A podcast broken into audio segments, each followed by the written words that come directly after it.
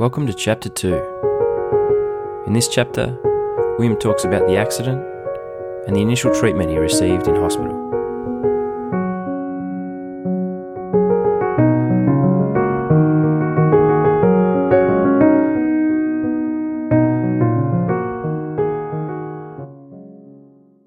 So then, do you want to talk us through, and as I said before, in as much or as little detail as you like, hmm. the event itself? Yeah, yeah, yeah. The, well, the, yeah, the big crash. It was well. Just to start off, it was really funny because all of a sudden you're somewhere and then you're somewhere else. It was like teleporting. That was your experience. Yeah, it was strange. Just because I don't know if it was just my pain tolerance or maybe I was just bombed out on the um, medication that the doctors were giving me. Um, but yeah, well, on the 8th of October, it was a Friday, um, I knocked off work and I came home and my eye was in when you're welding and when, when you got your eye in means you can sort of weld anything. So I came home to my workshop and kept welding because I was in form Nice. and um, and then had a mate come over and he was hanging out. Yeah, he was staying for the weekend, whole weekend, and um, he got down from Melbourne and we were just hanging out here, just chatting and catching up, and had a beer or so. And uh, neighbours were having their daughter's 25th, and they've been good family friends for, since they moved in about 12 years ago.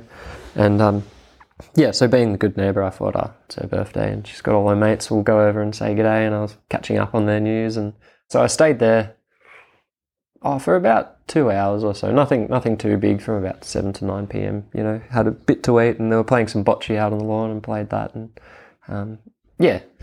And so I was chatting to her mother and she was just sort of walking me out saying, thanks for coming. And I was like, yeah, no worries, Alison. Um, good to see you. And um, I chatted to her post accident, and she said, um, "Yeah, no, like you seem fine. I, I think for the whole that whole night, I would have had two beers, so you know, I was quite uh, sober and not Lucid. not yeah, yeah, yeah. And um, she said, yeah, that, like I got on the motorbike fine and put my helmet on fine and was you know normal Will like isn't doing his thing. And um, so yeah, I jumped on the bike and set sail off back towards home um, from that party. And so yeah, I went home with that um, thought that you know I got to work tomorrow, and and so I was just driving home, and I, for me, I was just into went into a black black cloud like I can't remember, but for the description of it, I was heading home, and I think it roughly would have been about thirty to forty um, kilometers per hour, um, and my the right side of my handlebars of my motorbike, I was on a two wheeler agricultural motorbike, and the yeah right handle of it clipped into a um, bluestone cattle grid, um, which resulted in the So in, into the wall. into yeah into A, into a, yeah so yeah into a bluestone. So you're sort wall. of driving past a yeah driving part up through the gate and then Yeah. clip the edge of the gate. Yeah, yeah, yeah. So it's just over the road where the crash site was. Um, but yeah, so yeah, driving up towards to e- exit the property and drive through the entry onto my property, and yeah, there was these um, there's bluestone cattle grid, so you drive over that to stop the cattle, obviously getting onto the road, and uh, yeah, being made out of bluestone, it obviously impacted quite hard and resulted in the um, right handlebar jerking down hard to the right and the wheel hitting. And um, it, it's it's quite funny because there's a few marks on that side and then there's a few marks on that side. And some people think that I would have hit there and I did hit that part of the stone at that time with my head. Um, I didn't have my helmet done up, so I think my helmet would have came off, and I hit it with my head on the right side, and then I managed to stay on the bike and drive across as it would have bounced back across and driven onto the other side of the wall. But that amazes me. Like I must have somehow really got it on a sharp angle because of the cattle grid. Like there's, it's like when you tram track on your bicycle. There's sort of no escape. Um, so um, yeah, somehow it must have been over the grid and then came back and hit it or something because they found the bike on the left side out through the exit about 10 meters. So I may have stayed on the bike and fell off there, or I might have fallen off at the first impact or the second impact. We're really not too sure. Um, I guess the fight or flight response take over, and it, to me, like I cannot recall this at all. Um, my brain's completely wiped it out. Um, but I, yeah, from that accident, I did get up and start started to walk back towards where my friends were having their um, birthday party, and I. Because how far were you from from there? Uh, it was about two hundred meters. Okay. Yeah, so it was a. so There was yeah, I did have a break on the way with the walk because they found my boot, so I must have fallen down and taken my boot off, and they found a pool of blood as well the next morning. So I was obviously moving quite slowly and steadily, but yeah. And I'm, I walked back towards the um, our friend's birthday party, and I jumped into a car and jumped into the boot of my neighbour's car, who was Alison, who the lady I was talking to before I jumped on the motorbike to sail off back home. Um, and it was just chance of luck that uh, Alison actually had to catch a flight the next morning quite early, and it was about six a.m. or something.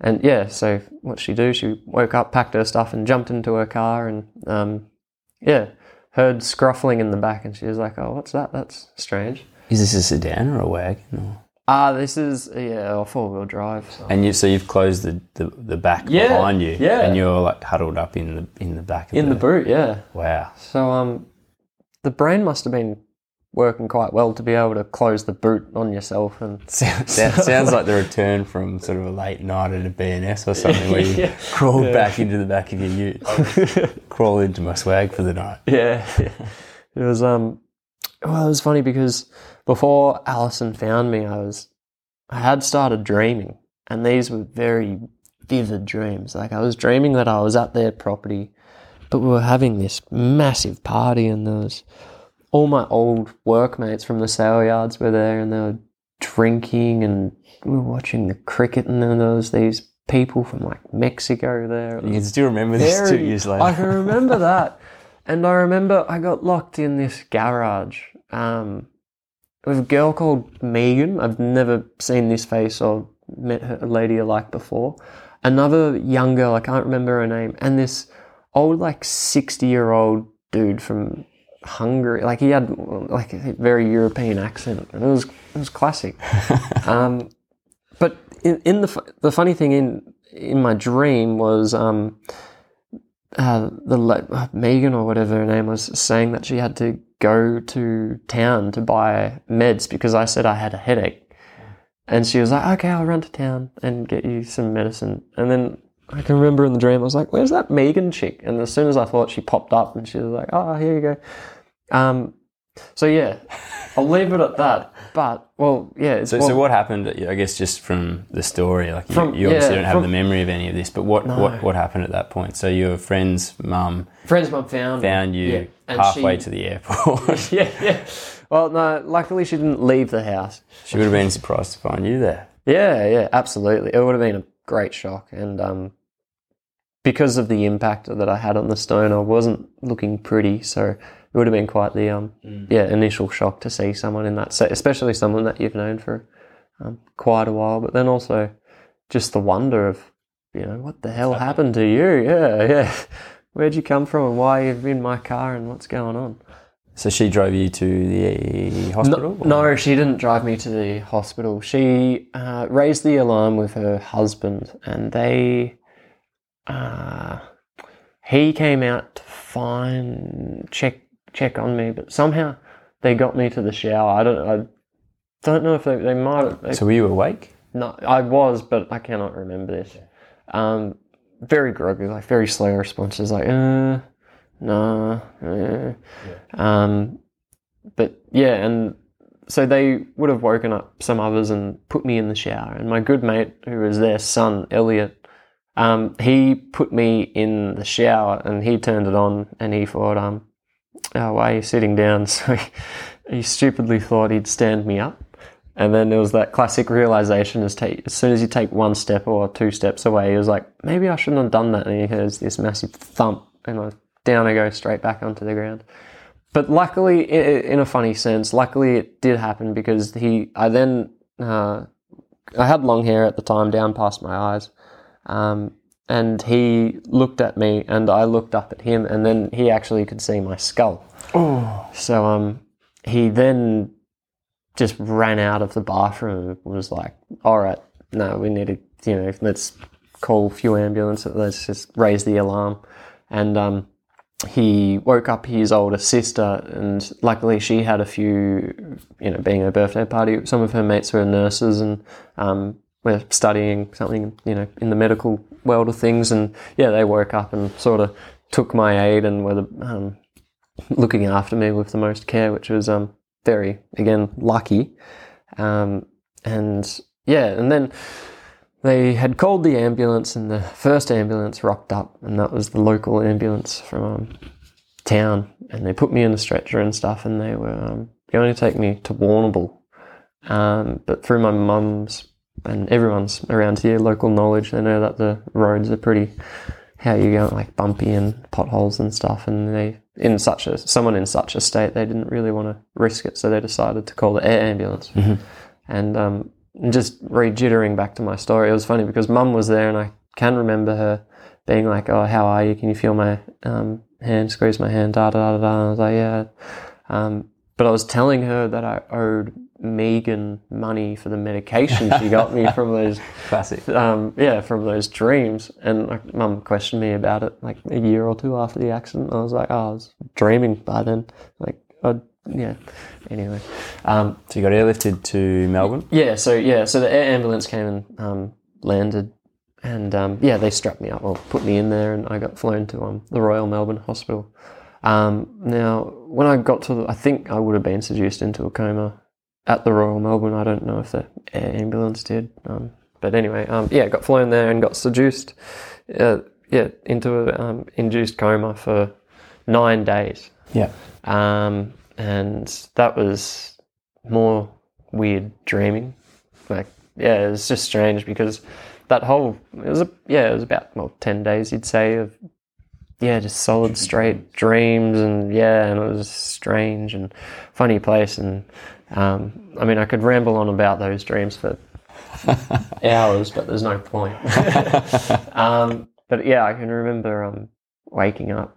Uh, yeah, when it came time to wake up, and Was that something that um, the medical team had decided for you? Like, were they controlling you in that induced Yeah. state for nine days? yeah, well, they did actually try to wake me up earlier. Um, and as I came wo- reawoken, I was like convulsing, wriggling around. So it was still obviously healing a bit. And um, so they put me back into the um, coma for a few more days. I don't know at what time they tried to wake me back up, but yeah, um, they might have been a couple of days or so. Um, but yeah, no. And then, well, during in the coma, I got all my scans and everything. They, Yeah. So they assessed everything yeah, yeah, from head to toe, pretty much, just Yeah. to figure out what was going on. And um, well, I did uh, receive a nine or twelve hour surgery, Wow. um, which did, uh, yeah, well, result in titanium plates and screws uh, in my face, so under my jaw, holding my uh, uh, cheekbones together and my eye, part of my eyes together, and up all over my skull. Um, because yeah, from the X-rays, I had cracked my skull in a, many different places, and as a result, they had to break more of it to be able to fix it uh, properly. Um, so I got yeah a lot of um, metal up in my head and a lot of a fair bit of plastic surgery as well. Um, but yeah, because there was a lot of cracks. I broke nine, well, all my eye sockets. Um, my jaw was completely dislodged, like from I couldn't really talk out of it. Um, and yeah, just cleanly snapped like my jaw. Like there was two parts to my jaw. Um, and yeah, there was a lot of lot of damage done. I, I might just, I'll just add in here. Yeah. Like I saw there was um, some scans on um, one of the articles, I think in the standard of what your uh, scan of your skull at the injury and then after it had been fixed up and it was um, pretty traumatic. But I must just say, You're looking very good. Thank You'd you. have no idea. Like, Yeah, you'd have no idea anything's happened. yeah, if you you're want some good surgeons, mate, I'll, I'll, I'll get you some. no, they, they, well, hats off to the surgeons. I mean, they're amazing, and they were really cool of guys. But yeah, no, as you say, a lot of uh, therapists and doctors uh, call it a invisible injury Yeah. because, um, well, some people who recover quite well, they'll get put together back again quite well. Um, but yeah, you won't even notice like that even happened, or yeah, it's yeah, it's quite amazing.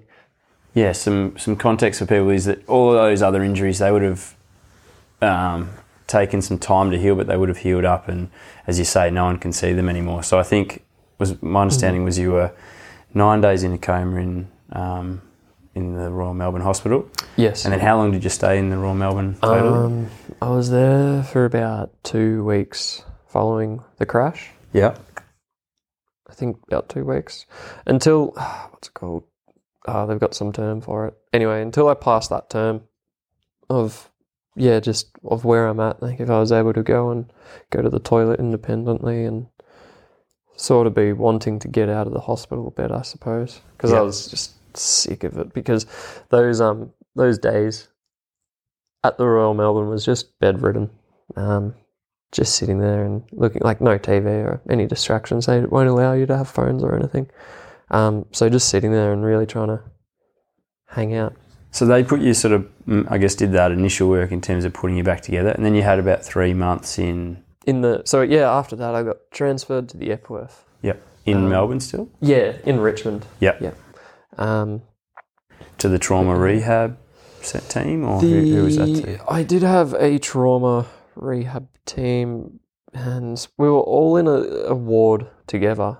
Um, And it was people with head injuries and um, ABIs and stuff, so they Yeah. could all um, monitor us. And um, no doubt there was a lot of neuropsychologists, speech pathologists, and occupational therapists all crammed in and around there to be able to help. Um, because yeah, they you know do a lot of thoughts and understanding and memory and um, well, talking and uh, a lot of brain function, but then also the OT was um, occupational therapy being yeah work and stuff, and if you were previous employed and how you could ease back into work and monitoring your future days or your tasks that you can perform. Yes, Um, and so these guys were all working with us to be able to understand where where we're at um, in terms of healing after such a big crash. yeah, sure. Um, and um, yeah, it was it was good.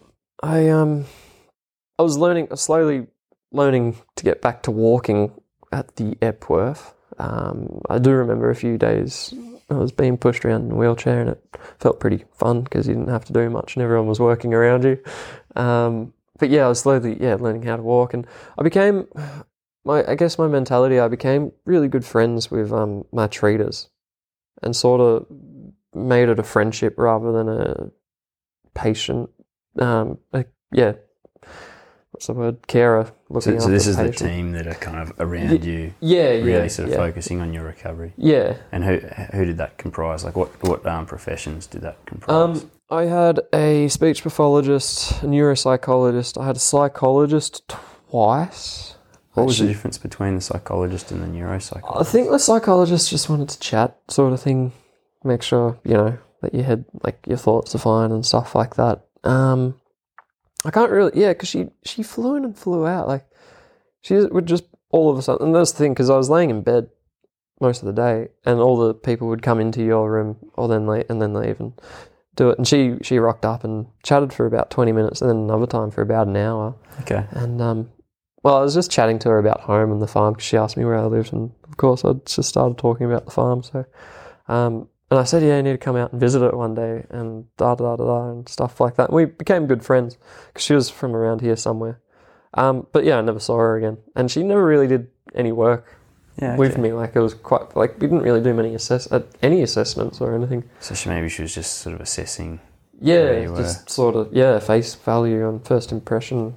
I'm not too sure. She could have just been a random lady from the street. Just someone's walked in looking, looking for a chat. yeah. Um, but yeah, no, I was quite happily uh, chatting away. Um, so yeah, and then well, yeah, my neuropsychologist, my speech pathologist, a uh, physiotherapist, um, an occupational therapist, and a dietitian. Wow, so it's Yeah. quite the team. And Yeah. how often would you see those people? Um, the physiotherapist I'd see twice a week. The neuropsychologist I'd probably see twice to three times. No, once a week. Speech pathology once a week. I think yeah, all the rest once a week, and dietitian. And so you still got a lot of time by yourself because you're so you at this point you can't walk. I I was getting back to walking when I was at the Royal Melbourne. I couldn't walk, and yeah, I remember waking up and my eyes it was just all white and thin like 'cause my eyes were scabbed over and Sure. I remember trying to walk for the first time, and uh, they had a couple of uh, the workers on the side, the nurses, and um, oh yeah, I just tried to stand up and just fell back down, and yeah, it took a few sessions to be able to get a step in again, and And was that because of the the, the of- leg? yeah, Okay, so the leg, leg, less than the head. yeah, yeah. But yeah. then you, did you have to learn to talk again or? Uh, talk, yeah, pretty well, in a way. Um, being able to remember, like, with just how you asked that question, trying to be able to remember the question and come up with a response, it was very delayed and could be very random. Sure. Um, sort of off with the fairies, I suppose. Yeah. You know, um, and it was just more to, yeah, concentration and memory and being, vo- yeah, having a good vocabulary. Um, and that was quite hard because I had to sort of start reading again, you know, to be able to get in tune with those ro- uh, words.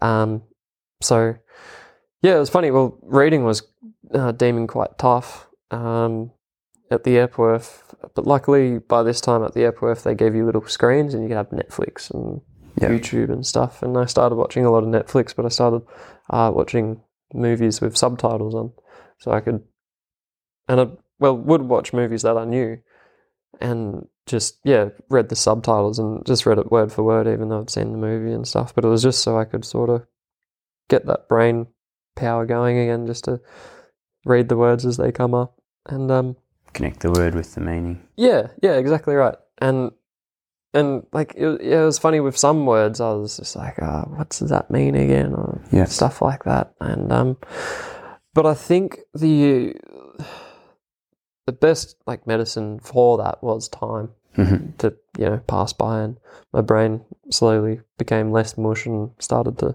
Fire again. fire. Yeah, exactly, fire again.